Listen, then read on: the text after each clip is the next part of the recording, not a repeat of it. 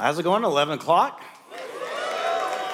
Yeah, it's good to see you guys. Thanks for setting your clocks up an hour and uh, making it here today. And you guys got the extra hour of sleep, so I can tell you're a little bit more rested. The nine o'clock, not so much, okay? So uh, thank you guys for being here and being rested and worshiping our Lord. My name is Mike Lee. I'm the Life Groups pastor here. Pastor Corey's actually over at the Cannon, uh, excuse me, the College Grove campus this morning. Yeah, it's the first time he's been able to be there since we launched that campus. So I'm excited that he's getting to do that. And I know it's a real encouragement to Dave and that group. But I'm glad you guys are here today. Just a little bit about myself. My name is Mike. As I said, I'm from Memphis. My wife and I are both. Uh, this coming May, 37 years of marriage. All right, yeah. Yeah. That's what happens when you get married at six years of age, okay? So uh, that's just an important thing to know. But yeah, we have three adult children. Both, all three of them are married. I have three grandkids, and uh, we've lived in the borough since 2002. We love this place, and we love this church. We've been coming here since uh, the summer of 2017, and then I came on the team back in October, and so I'm just so grateful to be here with you guys and be sharing God's word and thankful for Pastor Corey giving me this opportunity to share with you guys. And we're going to continue in Matthew. And so, what happened was last week, Pastor Corey started what is called the Sermon on the Mount in Matthew chapter 5. He looked at the verses 1 through 20 in Matthew chapter 5. And he started with this group of things called the Beatitudes. And then he went into this idea of who is Jesus as far as Jesus' relationship to the Old Testament and to the law. Because what some have called the Sermon on the Mount is the kingdom's manifesto. Jesus Christ came announcing the kingdom had come. And he was the king over this kingdom, and he was calling citizens into the kingdom. Well, how are these citizens supposed to live as a part of this kingdom? How are we supposed to look? How do we interact with people? What is it that we're supposed to be about? And so, as Jesus preaches this kingdom manifesto, he is preaching to a group of people saying, This is what it's going to be like to be a part of the kingdom. And so, one of the things that we talked about last week that Pastor Corey did an amazing job of sharing with us is that none of us are good enough and that we're all going to fail. I know that sounds like a downer well, trust me, this sermon is going to be even more down, okay? So just get ready, all right? We'll end on a hopeful place, but this is going to be a very serious sermon that we're going to be thinking about today. Because what had happened is that Jesus says in verse 20 of chapter 5 unless your righteousness surpasses that of the scribes and Pharisees, you cannot enter into the kingdom of heaven. And yet, for the people that were in that time, the most righteous people they knew were the scribes and the Pharisees. They were outwardly very, very religious and did all the right rules. They kept them perfectly. And so Jesus is saying, You've got to surpass that righteousness. Well, the listeners are going, If we've got to be more righteous than the Pharisees, there's no hope. Well, then on the book end of this chapter, so that's verse 20, verse 48 is going to say, What is the righteousness that surpasses that of the Pharisees? You've got to be perfect like your Father in heaven is perfect. Oh my goodness, you're, ta- you say you got to be better than the scribes and Pharisees, and the, the matter that you got to attain to, the standard, is God. Yeah. So, what were the purposes then of the Ten Commandments? Well, as we talked about last week, Pastor Corey said these Ten Commandments, they define sin so that we can see that in our lives, so that we can then get right with God. In other words, we can confess those things and trust in the forgiveness that we receive in Jesus Christ. So, now what we're going to be thinking about is our hearts and thinking about this idea that the condition of our hearts is best seen in our relationships with others. In other words, how do we know that we are living up to God's perfection? Well, the best way for that to be seen is how do we relate to one another? How do we interact with those who are created in the image of God? We are told in the great command to love the Lord your God with all your heart, mind, soul, and strength, and then to love your neighbor as yourself. Well, how am I doing in loving my neighbor as myself? That's the kind of things we're going to be thinking about today. So, you're going to be thinking, what is the condition of my heart, and how do I see that being lived out and how I relate to people? What Jesus is going to do is he's going to give us six antitheses. He's going to say, Well, you've heard it said, but I say to you. So he's going to give us a standard that the Pharisees looked at and went, hey, we're in, we're good. But then Jesus is going to say, but I say unto you, and then he's going to get to the heart of those standards. And it's going to chip away at the root of self righteousness. For some of us, that's what's going to happen to us today. For others of us, we're going to hear those things and it's going to just weigh us down. We're going to say, Is there any hope? And again, I hope by the end that you will find hope in Jesus Christ. So, you should have gotten a notes handout when you came in. If you have an app, you can go to the app. You can go to our sermon site there, our services, and then there's sermon notes there. Uh, everything I say pretty much is going to be up on the screen. And I think we're good to go. Are y'all ready? Underwhelming, but I'm, I'm here. Yeah, I'm still going to preach. So, I, yeah, yeah, y'all not going to get me down. No, no. All right, let's pray. Our Father, we are so grateful for your kindness to us and that you allow us to gather here to worship you, to make much of the name of Jesus. We are grateful that there are times in our lives when we need to have our sin exposed so that we can find hope and healing in Jesus Christ. We know there are times when we're down that we need to be lifted up and encouraged. There are times when we're hurting and there are wounds that need to be healed, and we can find that in this place and in your word. And so, Father, we ask that through your Holy Spirit that you will move among us this morning. May my words not be mine, but may they be yours. May your word penetrate and do the work that it can do through the power of your Spirit. Father, we know this week has been a very difficult week for our neighbors in the Middle Tennessee area. And we pray for those who are burying loved ones, for those whose homes have been destroyed, for those who have lost jobs because businesses have been torn down. We pray that you would bring hope to these people. We pray that they would know of the love of Jesus in their walking through the valley of the shadow of death, even now. I pray for the first responders and for uh, nonprofits that are serving these people, Father. Give them strength and energy. And may out of the rubble come beauty and strength and hope. Father, we are grateful for the churches in our community that are preaching the gospel even right now. May they be blessed as people hear the truth that Jesus came to save sinners. We're grateful for our nonprofits that serve our community so well. We're grateful for the opportunity we have to serve our community through the spring cleaning day that's coming up. We pray, Father, that as we go into our community, may people know that there's a church that doesn't just say we love people, but we demonstrate it. So thank you for that. So now, Lord, we give you this time. This is your service, Father. This is your time. May you move in a very powerful way. And we ask this in the powerful and wonderful name of our Savior. It's in Jesus' name we pray. Amen. So, before we kind of jump into this, what I want to talk to you a little bit about is the heart.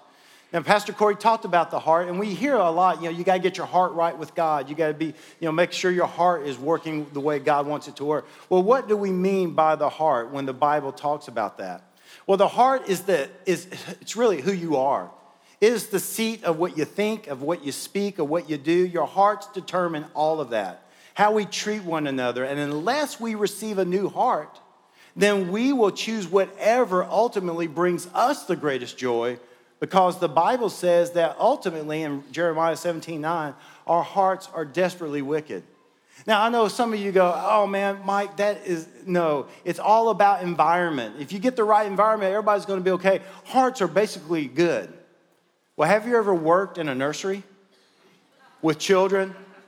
I mean, have any of you ever had to say to your child, now, son, you're really not being selfish enough. So when you go into the preschool, this is how you take someone's toy away from them. No, we don't have to teach our kids that. Why? Because that's a natural inclination.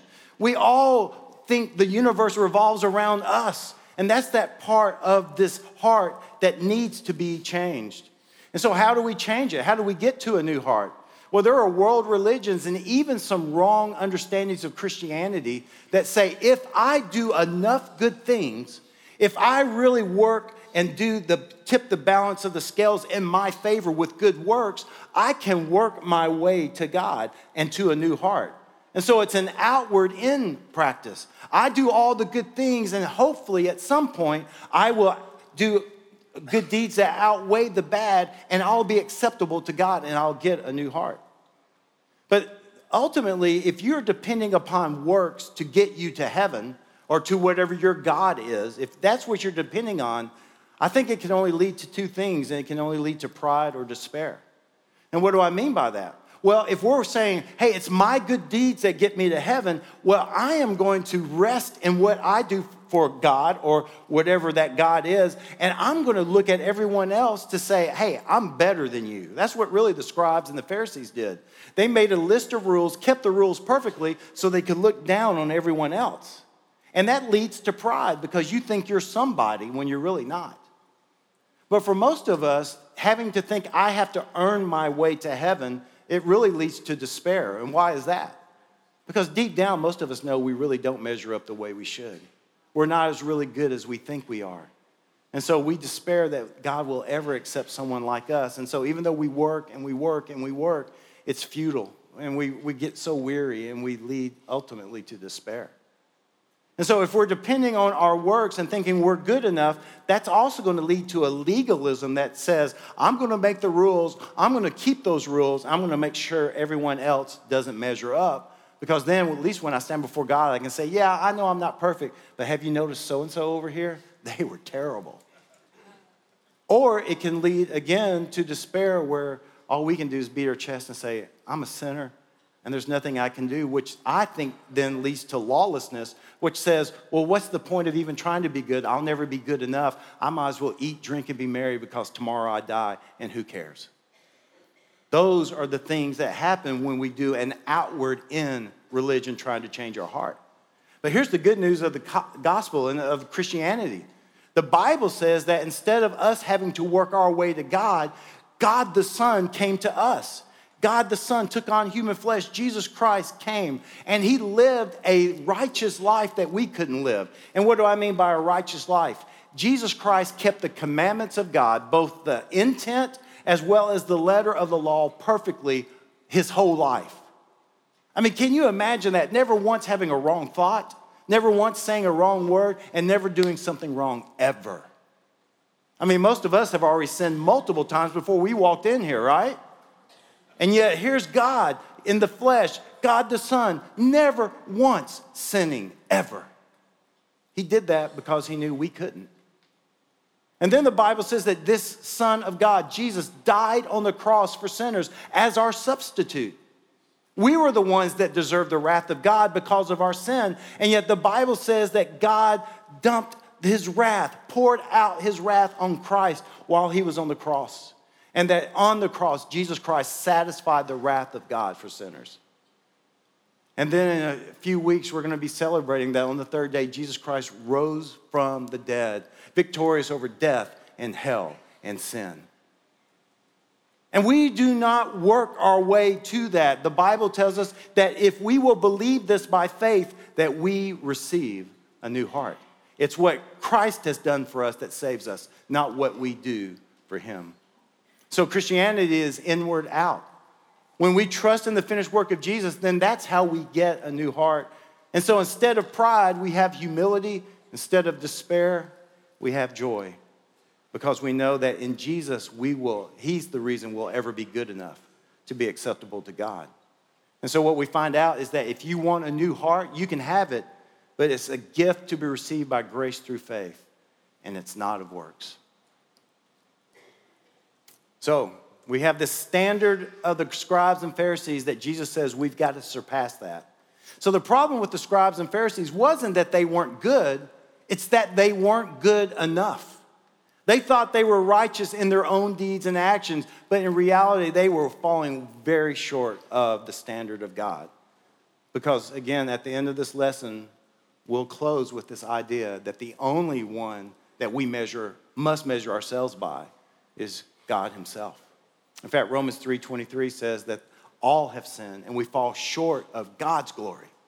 Not man's glory, not man's conditions, but of God's glory. He is our standard.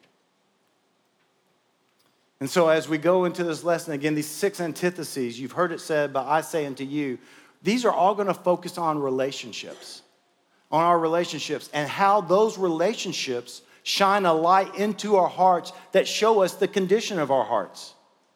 You know, there's a lot of us that will say, oh man, I, I love Jesus, I've been changed. What, you know, I'm going to tell you what James tells you. Don't tell me you have faith, show it to me. And the best way to show it is in your relationships, at your in your family, at your school, your work, your neighborhoods, even in your church. This is where we show our true love for Christ and a changed heart. So, how you interact with people, how you love people, that will either show that, yes, I have a transformed heart, or it's going to show, no, I still have a wicked heart. And so, as we go through these six things, here's the thought I would like for you to be thinking How's my heart? What's the condition of my heart right now? Not what was it like 20 years ago or 20 days ago. Right now, how is my heart? All right, so let's jump in. Verse 21 of chapter 5 of Matthew. You have heard that it was said to our ancestors, Do not murder, and whoever murders will be subject to judgment. But I tell you, everyone who is angry with his brother or sister will be subject to judgment. Whoever insults his brother or sister will be subject to the court. Whoever says, You fool, will be subject to hellfire. So if you are offering your gift on the altar and there you remember that your brother or sister has something against you, leave your gift there in front of the altar. First go and be reconciled with your brother or sister, and then come and offer your gift. Reach a settlement quickly with your adversary while you're on the way with him to the court. Or your adversary will hand you over to the judge, and the judge to the officer, and you will be thrown into prison. Truly, I tell you, you will never get out of there until you have paid the last penny. All right, so the scribes and the Pharisees, they're listening to Jesus say, Don't murder. That's the sixth commandment. Don't commit murder. And they're going, Hey, we're good. We have never murdered anyone. Now, Moses in the Old Testament, the one that brought the law from God, he had murdered someone. David, the king, out of whom Jesus' lineage he was coming. King David had committed murder. But the scribes and Pharisees were going, Not us. we're good. Until Jesus says, Oh, you see, I know the condition of your heart. And he looks beyond their outward righteousness. And so, what is murder anyway? Well, for me, the best way I can describe it is murder is a blatant disregard for life. It's basically where I do not look at a person as of any value and their life is of no value, and I can just end their life as easy as I can take a next breath. It is a dismissive look at human beings. Well, Jesus said, if you have anger in your heart, you have committed murder against your brother or your sister. And so I call that a dismissive anger. And a dismissive anger basically says to that person, You are of no worth to me. I cannot even believe you are taking air right now. You, it would be better if you were dead. It is looking at someone like that and just dismissing them out of hand as if they have no intrinsic worth. You see, these religious leaders, they treated people who were created in the image of God like they were trash. And these were the people that were incredibly precious to God. And these people were very fragile. So many times they were the lowest of the low. And yet these Pharisees felt justified in being angry at them and dismissing them. And the way we see that is because these guys would call these people fools. And in that language, in that time, calling someone a fool was again basically saying, I can't even believe you're living. Why are you even here? We'd all be better off if you were dead. Now, no, those are incredibly strong words, but these are the way they were being treated. And these scribes and Pharisees, while they didn't commit physical murder, their words demonstrated that in their hearts, they disregarded people and dismissed them. And so Jesus says, look, if you're going to treat people that way, there will be consequences. And he speaks of three consequences specifically about that can happen out of dismissive, dismissive anger. The first one he says is you could be taken to court. There can be civil consequences. He said, hey, if your neighbor, if your someone is taking you to court, you better make it right with them. And you're saying, well, how can that work in our time? Hey, have any of you ever heard of road rage? Right? Where someone gets so mad at someone who pulls in front of them in the wrong way, and then they start chasing them down with their horns honking, pulling guns on them, and all kinds of stuff. Where does that person end up? Before a court. And how many of them go, Oh, I don't know what happened, Your Honor. I just, you know, my anger got the best of me. No, it's basically them saying, I disregard anybody else. It's all about me. So there can be civil consequences to your anger, Jesus says. But there can be worship consequences as well. And what do we mean by that? Jesus said, if you come to the altar and you have an offering that you want to give to the Lord, it can be an offering of praise, it can be a, a physical offering, money or whatever. And I come and I'm getting ready to offer this to the Lord. And I realize that there is someone out there who has something against me. And the reason they have something against you is because you've dismissed them. It's not like they did something to you. No, you've done something to them. You treated them like they were dirt. And you remember this as you get ready to offer your offering. Jesus said, You better go and leave your offering and go make it right. And then come back and offer your offering. Because what Jesus is basically saying is what John says in 1 John. How can you say you love God whom you haven't seen and yet hate your brother whom you have seen? It doesn't, it doesn't work that way, friends. You cannot say, Oh, I love Jesus, I love Jesus, I love Jesus, and treat people like trash the rest of the week. Before you worship, before you offer, before you serve, you go and you make it right with people. And uh, let's face it, I mean, I know some people won't receive your forgiveness. And by the way, we're talking about a real apology. You know, not one of these, hey, if I've offended you, will you please forgive me? If you ever ask, if someone ever, that's another story. Never mind. Okay, listen. Own your stuff. Own it. And you go and you say to somebody, I treated you horribly. I, I was terrible, and I have no excuse other than I'm a sinner. But I have a Savior who has forgiven me, and I'm asking you, will you forgive me? You don't put anything on them. It was not their fault you treated them like trash. That's out of your heart. And you go to them and you ask to make it right. And again, I know you could go to some people and they'll say, I will never forgive you. Well, Paul says in Romans 12, verse 18, as much as it depends on you, you live at peace with everybody. And let's face it, there are going to be some people we can't live at peace with. But if you are making true uh, strides to be made right with people and they don't receive it, at some level, that's on them. But you make sure that you are right with the Lord. So we go and make things right. So instead of looking down on people, we've got to look at ourselves first. And what I think is that when Jesus says, don't murder, that's kind of a warning shot across our bow.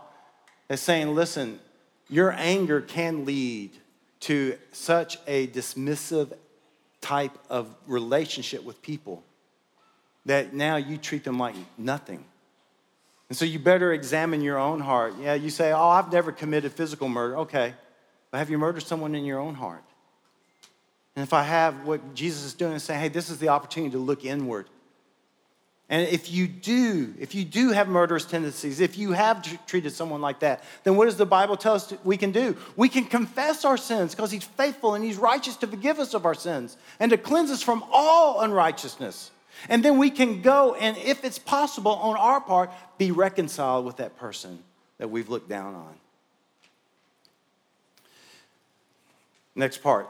And so what I'm doing here, so there's six of these and six, six of these antitheses. I'm combining two here as we look at adultery and divorce. So beginning in verse 27. You have heard that it was said, do not commit adultery. But I tell you, everyone who looks at a woman lustfully has already committed adultery with her in his heart. If your right eye causes you to sin, gouge it out and throw it away. For it is better that you lose one of the parts of your body than for your whole body to be thrown into hell. And if your right hand causes you to sin, cut it off and throw it away, for it's better that you lose one of the parts of your body than for your whole body to go into hell. It was also said, Whoever divorces his wife must give her a written notice of divorce. But I tell you, everyone who divorces his wife, except in a case of sexual immorality, causes her to commit adultery. And whoever marries a divorced woman commits adultery. Heavy stuff here. So, what we find is Jesus is saying, listen, the seventh commandment, don't commit adultery, that's a physical act. But what Jesus is saying, there is more to sexual sin than just a physical act. He says it's really about your mind and about your imagination. What most people forget is that the greatest sexual organ human beings possess is the brain. It's whatever we begin to think about, that's what we end up doing. And so, wherever we're filling our minds with, that's ultimately what will come out. And so, if we have begun to lust for someone, and what that means is to imagine a sexual relationship, a sexual act with anyone other than your spouse, then according to Jesus, you have committed adultery in your heart. And so, what we learn is that all sexual sin is ultimately offensive to God. And what do we mean by that? Well, again, God says in uh, the seventh commandment, don't commit adultery. So we find out that lust isn't really just against your spouse, it's a sin against the very family structure that God has ordained. If you read the book of Genesis in the first two chapters, you'll find that God created man and woman and he brought them together, and that was the first marriage. The first institution that God created was the home and a husband and wife. He brings Adam and Eve together, he blesses them, and he says, Hey, you guys are now married. This is what it's supposed to be about. And that's what our lives are supposed to be one man, one woman, in covenant relationship until death alone parts us. And so, even if we haven't gotten married yet and we are sinning sexually, then we are sinning against our future spouse should we get married. And so, in essence, every type of sexual sin, and again, God has ordained that sex should happen between a man and a woman in a covenant marriage relationship alone. That's it. And if we go outside of that in any way, we break the seventh commandment, the essence of what that is. Now, I know some of us may be saying, well, what's the big deal? I mean, if I'm lusting in my mind, no one knows. I mean, my spouse doesn't know if I'm looking at some other man or some other woman, right? My spouse doesn't know it. The person I'm lusting after doesn't know. And so it's, it's really no big deal. It's, it's kind of a, just an innocent thing. It's just a, a thought that really doesn't hurt anyone. Friends, you've got to drive this home deep in your mind right now. Breaking any of God's commands is never innocent. It is never innocent. It's never just a little fun. It's never harmless. If you are breaking God's commands, we then make ourselves God. Because what we basically do when we willfully sin is we look at God and we say, hey, I know what your rules are, but screw your rules. I'm going to do things my way. And ultimately, isn't that us reversing the order that God has ordered us in. He is the cru- uh, creator and the ruler of our universe. He is the one that sets the world the way it's supposed to work. He is the one that sets how we're supposed to relate to one another. And if I choose to do things my way, I am breaking ultimately the first commandment, which says, Have no other gods before me. I become a God unto myself and really question, as Satan questioned God by saying, Has God really said sex within a marriage is the only real sex that can happen? And when you begin to live that way, you're on a path to destruction. That's what Jesus says, that it's that kind of serious thing. And so do whatever it takes to remain pure. And friends, I know that's hard to do in this culture and in this society. But Jesus said, look, lust involves both your eyes and your hands. He said, look, if your right eye is causing you to sin, gouge it out. If your right arm is causing you to sin, cut it off. And he says the right eye and the right hand because in that culture, that was valued more than the left. And what he says is look, this is drastic. This is drastic. You need to do this. I know it's hyperbolic. I know that. It's hyperbole. He's not really telling us to gouge out our eyes, he's not telling us to cut off our arm. But he's telling us to do whatever it takes to remain sexually pure. And what does that look like for us? Dear friends, if you have a trouble in, just trouble in this area, listen, get rid of Netflix. You don't have to know how Stranger Things ends, okay? You, you don't. Because better to not know how Stranger Things ends than for yourself to be gone, thrown into hell, right? Well, hey, how about Hulu? What about any Apple TV? What about streaming service? Listen, if you're thing is to get on that and look at adult titles on there and look at stuff that we call soft porn. Friends, there is no such thing as soft porn. There is not anything like that. You're either faithful to your spouse or your future spouse, or you're sinning against them and God. You say, Mike, but that is so drastic. Better to never have streaming services than to allow your lust to be, cause you to be separated from God for eternity. What about um, vacations and stuff? hey, don't go to the beach or the pool if going there causes you to stumble. And you say, but that's where I go to vacation. Hey, go on an Alaskan cruise. They wear all their clothes on that.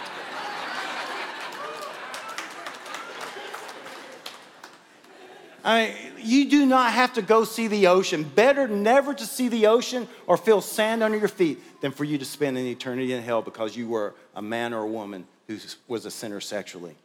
Hey, use things like covenant eyes on your phone or on your computer or on your iPads so that you have accountability for where you surf.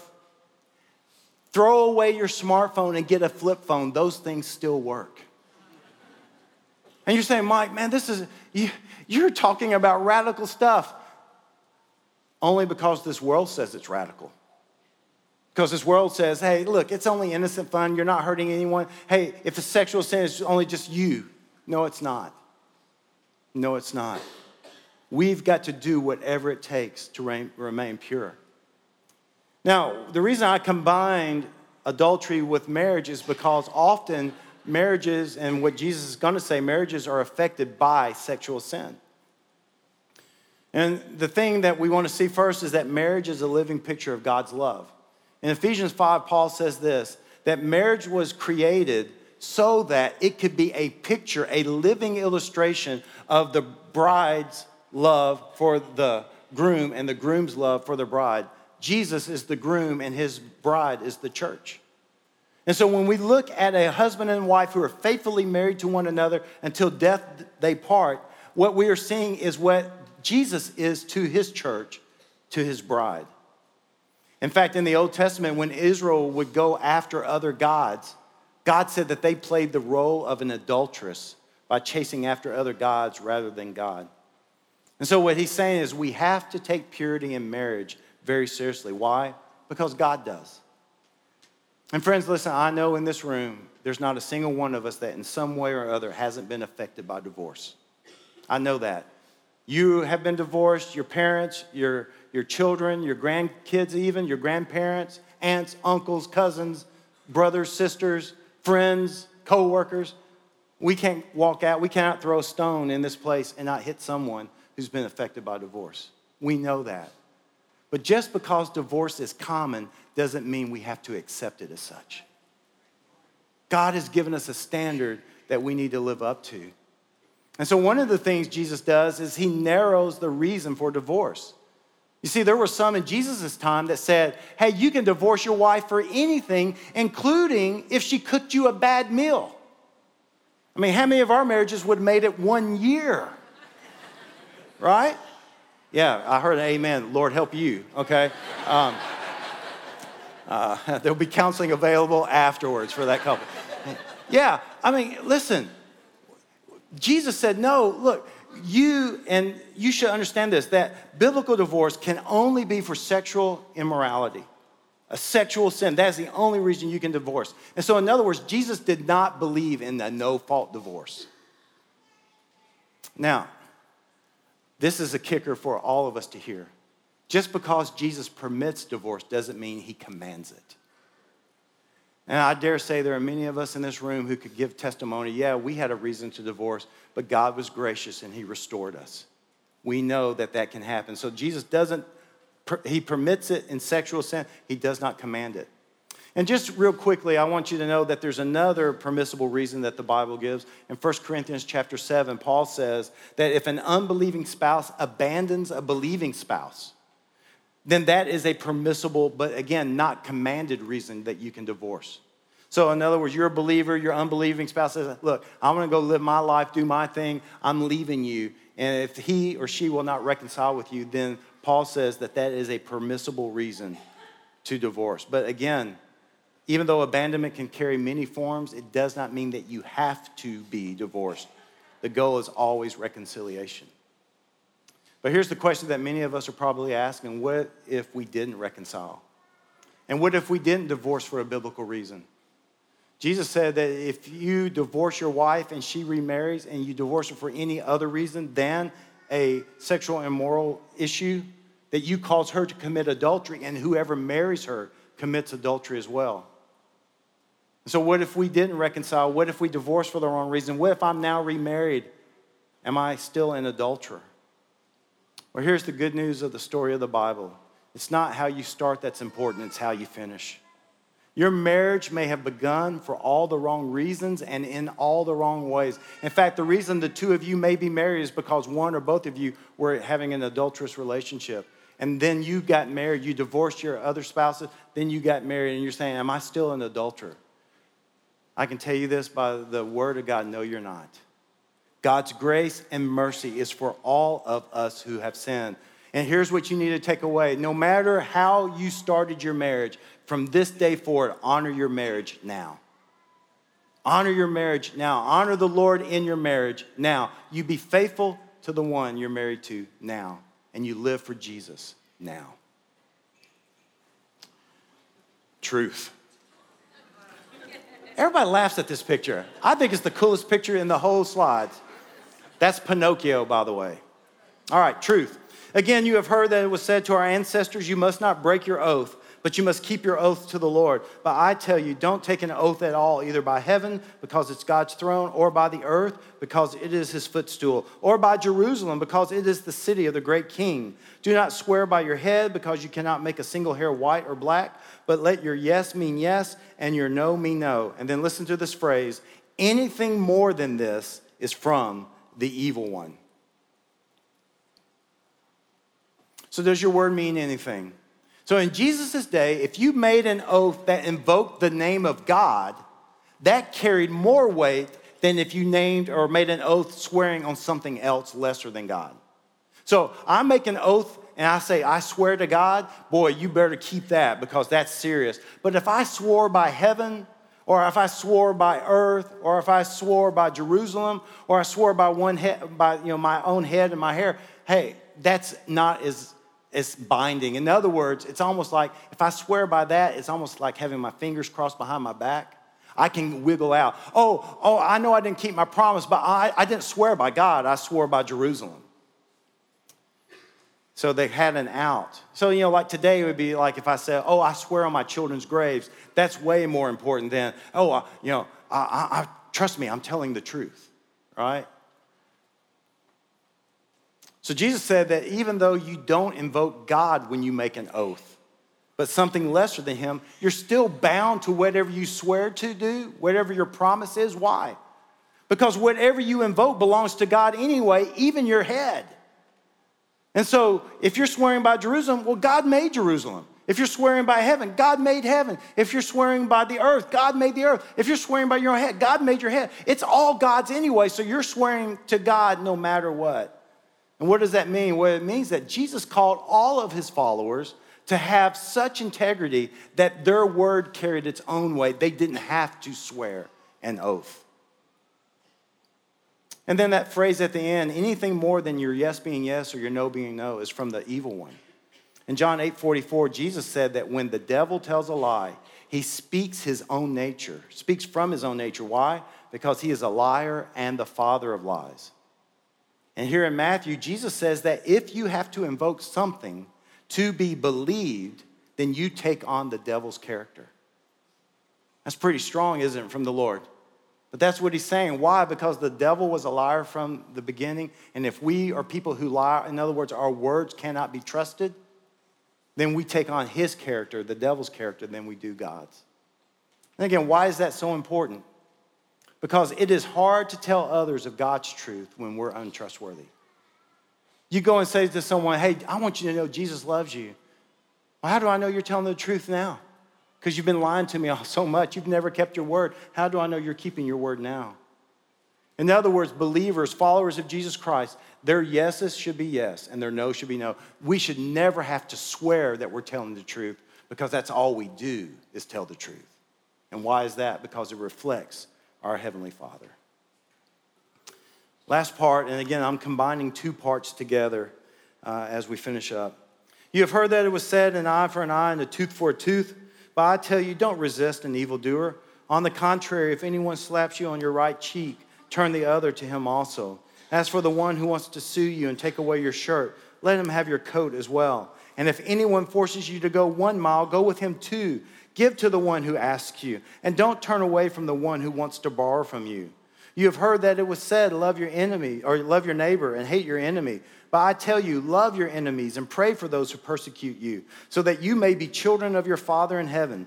For he causes his sun to rise on the evil and the good, and sends rain on the righteous and the unrighteous. If you love those who love you, what reward will you have? Don't even the tax collectors do the same? And if you greet only your brothers and sisters, what are you doing out of the ordinary? Don't even the Gentiles do the same? Be perfect Therefore, as your Father, your heavenly Father, is perfect. So, in Jesus' day and in the Old Testament, God knew that man had a tendency to revenge and that we would take revenge farther than the crime. In other words, our revenge would go farther than what the crime was against us. So, God instituted a law of retaliation called the lex talionis, which basically is the idea of an eye for an eye, a tooth for a tooth. So the punishment should always fit the crime. All right, so if I get my tooth knocked out, I'm not gonna cut someone's arm off. The punishment would not fit the crime. So God was trying to protect us from ourselves and our tendency to go beyond the idea of revenge to really true punishment. And so this was, though, a law not for individuals, it was a law for the courts to follow so that the courts would be fair in how they passed out judgment. And I know, again, our government is not always perfect, especially in this area. But at that point, the primary restrainer of evil in our culture is the courts and the law, not individuals. In other words, God never allows you to take the law into your own hands. So, what do we do when we've been affected by someone's evil? Well, the Bible tells us to treat people with kindness. To instead of escalate situations, we de escalate situations. And Jesus gives us a couple examples. He says, if someone slaps you, he doesn't say, now you pull out your fist and hit them. He says, you turn the other cheek, you de escalate the situation. If someone sues you for your shirt, you don't fight them, you say, hey, you can have my coat too. If someone says, hey, walk a mile with me, carry my luggage for a mile, you say, I'll, I'll go too. And you say, all that does is make us doormats. I will never allow that to happen because of that way. Well, look, instead of your first instincts being hatred and violence, our first instincts under Christ should be love and kindness. And you say, I could never be like that. If someone treats me bad, I'm coming after them. Yeah, like Jesus did. Is that, is that what I'm hearing? You want to be like Jesus? Because if I remember right, in the scriptures it says when Jesus was beaten, he didn't say a word. When his beard was being pulled out, he didn't say a word. He did not rain down. In fact, he said, I could call legions of angels, but instead, I am doing this because I love you. On the cross, what did Jesus cry out? Father, forgive them. They don't know what they do. He did not escalate he de escalated and showed kindness and love. And that's what we are called to do. And in this year of craziness, this 2020 election cycle where things are going crazy, Christians are to follow Jesus' model, not the world's madness. We reflect our king, not the king of this earth, right? We live according to what Jesus wants us to do. And what about our enemies? Hey, let's all face it, it's easy to love the ones we agree with, amen? It's really easy to love the ones that agree with us, right? But what about our enemies? Well, Jesus calls us to love them too. Not are we supposed to love the people who come against us, we are supposed to love our enemies. Why? Because he says, then you will be sons and daughters of your Father in heaven. Because the Father loved us. What happens is we have a tendency to kind of segregate ourselves off in tribes, don't we? We kind of pull ourselves off together and we want to hang out politically or socioeconomically or you know, racially, ethnically with the people who are like us. We like to segregate ourselves. And that's the beautiful thing about the gospel of Jesus Christ and about the church. There's probably in this room, there's a lot of us that have absolutely nothing in common except we have been saved by the grace of Jesus Christ. And because of that, the Bible says now there is neither Jew nor Greek. Now there is no slave or free. Now there is no male or female. We are one in Jesus Christ. The cure to racism, the cure to political issues, the cure to all of that is not fighting and yelling and screaming and trying to win someone over to your point. The cure is the gospel of Jesus Christ that says we are all sinners who need a Savior. We fight that as much as we can. And let's face it, no one was like Jesus. Not you, not me, not anyone. And if anyone had a reason to hate his enemies, wasn't it Jesus? I mean, Jesus never had a bad day. He never treated anyone wrongly. He never put anybody down. He was always right. He never said the wrong thing, never acted wrongly. And yet, Jesus was still beaten, bloodied, and crucified. And yet, he still prays that the Father will forgive. That's our model. We model it after Jesus. And we follow the Father's example. Jesus says, Look, the Father lets it, the sun shine. I mean, this is going to be a beautiful day today. Praise the Lord, all right? Get ready for some more rain. Amen. All right. You know, if you don't like the weather in, in Nashville, you know, just wait a day, it'll change, all right? So we, we, we know that the sunshine today, and I'm, I'm telling you this the worst person in Murfreesboro will get to walk out in the sunshine and enjoy it. And that's a blessing from God on that person. And you know what the hope of the Father is? That the, this person will finally go, you know, God's way better to me than I deserve. Maybe I need to think about this God more than I do. He'll, Jesus said, hey, the Father lets it rain even on the unrighteous. Well, if God is showing kindness to those kinds of people, we should be showing that kindness as well. God loves us not because we can do anything for Him, but because it's His character to love sinners. He loves us because He is love. And the reason we love others is not so we can get something back from them, but we are to give love to them as we've received it and we've received his love freely. We didn't earn it or deserve it. And so, as we kind of come to the end, I want to focus on that last verse, verse 48. Be perfect like your Father in heaven, like your heavenly Father is perfect. And so, we are to pursue perfection and we are to hit it perfectly. So, if we get all these commands right, then here's the good news we'll be perfect like our Father in heaven is perfect. So, you're saying, okay, how do I do that? Jesus laid it out for us. All we have to do is treat people as humans created in God's image. We need to see people as more than sexual objects. We need to be faithful in marriage. We need to be truthful every day. We need to be kind and we need to love our enemies perfectly every moment of every day. And then you'll be perfect like God. You in? Right? Or, yeah, despair, gloom, because we all know we fall short. And here's the thing we may never have committed the actual acts of murder and adultery physically. But as we've just learned, there's not a single one of us in this room who can say we fully kept the heart of everything that Jesus has called us to do. And if you could say that, can I just say you're blinded? Because we've all fallen short. In fact, the Bible says that the condition of our hearts is reflected in our relationships as we started off. And as Jesus has just shown, we all fall short in some way, don't we? In some way. And I want to address two groups of people in this room. First, I want to address those of you who may have been a victim. Some of us have been treated horribly by people. We've been treated with dismissive anger. We've been told that we are, our lives aren't even worth living.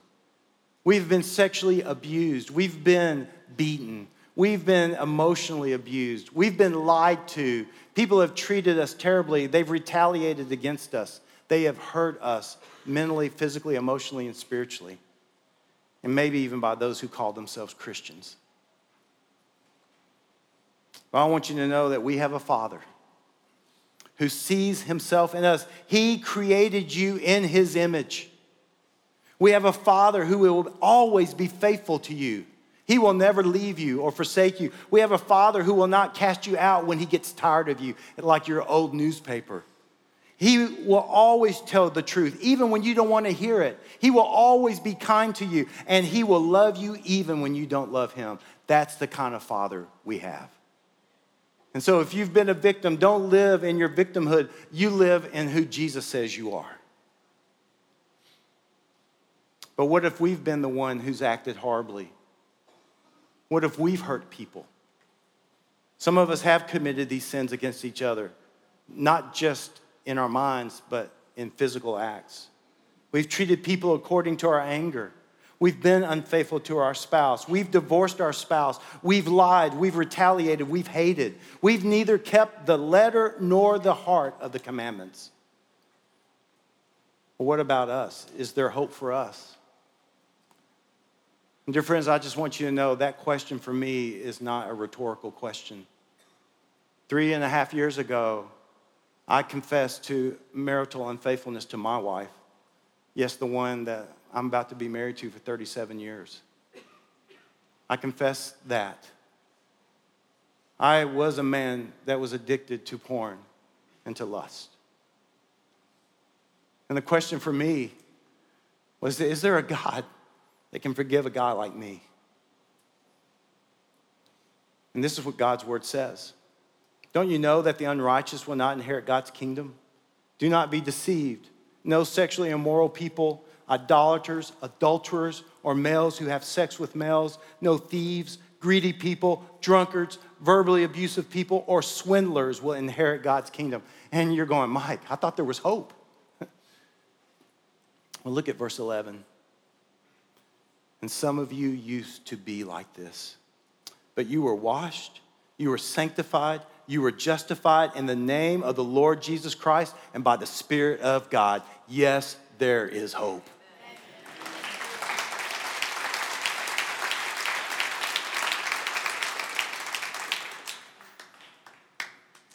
So if you've been the victim, you are not damaged goods. Please, if you, if you don't remember anything, walk out here knowing God loves you. And He sees you as a beloved son and daughter. He does not see you as damaged good. He died for you. He loves you that much. You are special to Him. But what if you're like me? You've been the perpetrator, you've done horrible things know that you are redeemable because Jesus died for sinners. Amen and amen. He died so that he can bring us home and he can give us a new name. And which is beyond belief, he gives me his name. I am his son. There is hope. And let's face it, probably for most of us, we've been a little of both of these, haven't we? We've been on the receiving end and we've dished it out. And there's hope for us. And so, how do you get this new heart? How do you really get into this? Anyone who will repent of your sins and by faith will trust in what Jesus has done for you. The Bible says you will be born again and you will receive a new heart. And today can be that day for us. Today can be the day that you can be set free to be what God created you to be. He called you and wants you to be His son and His daughter, and you can have that today. Let's pray together. And so, in this room, I don't know where you are. Maybe you've been the victim, maybe you've been the perpetrator, maybe you've been both. Maybe you've come into this place wondering, is there a God that really can love a man, a woman like me? Does God can if I God really knew who I am and what I've done, what's happened to me, would God really love me? I'm just damaged goods and I've been told I am worth nothing. All you have to do, friends, is look to the cross of Jesus Christ and you will see that you are immeasurably worth of worth to God. He gave his son to die on the cross for you. Maybe you're here and you're saying, hey, is this Christianity really for me? Pastor Isaac is here on my right and your left, and Pastor Isaac loves to tell people of the goodness of God and salvation. If you say, Pastor I, I, can God save a person like me? He will give you the truth. Yes, you can be saved. Maybe you have a question about this God that, you, that I've been talking about. Come talk to Isaac. Maybe you just need some prayer with some people. And we have men and women on both sides of our stage that you can come up and if you've been carrying a burden for so long, you can let it go. You can give it up in prayer. So come and ask one of these to pray with you. And then all around this room, we have communion, everywhere where you see a lamp on a table. That's the body and the blood of Jesus Christ. It reminds us of God's love for us because it tells us that Jesus went to the extreme, even unto death, that you might be redeemed, that you might be saved, that you might be born again, that you might be called a son or a daughter. And so when you eat of that bread and when you drink of that juice, what you're reminding yourself in is that I can never work my way to God. God worked his way to me.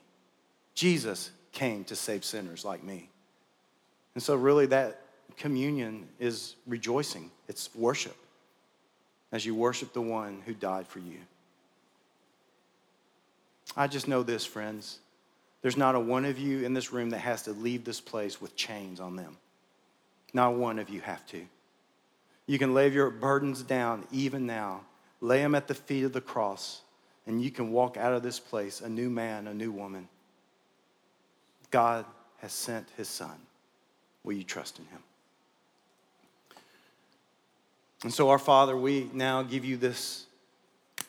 We are grateful that though we have done horrible things and we've had horrible things done to us, our identity is not in what has happened or what we've done. Our identity is in Jesus.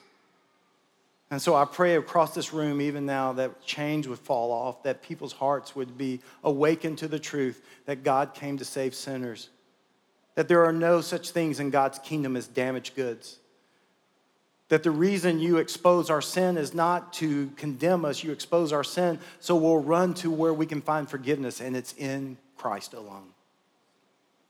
And so, Father, would you move in this place for your glory? Speak to every heart. We ask in Jesus' name.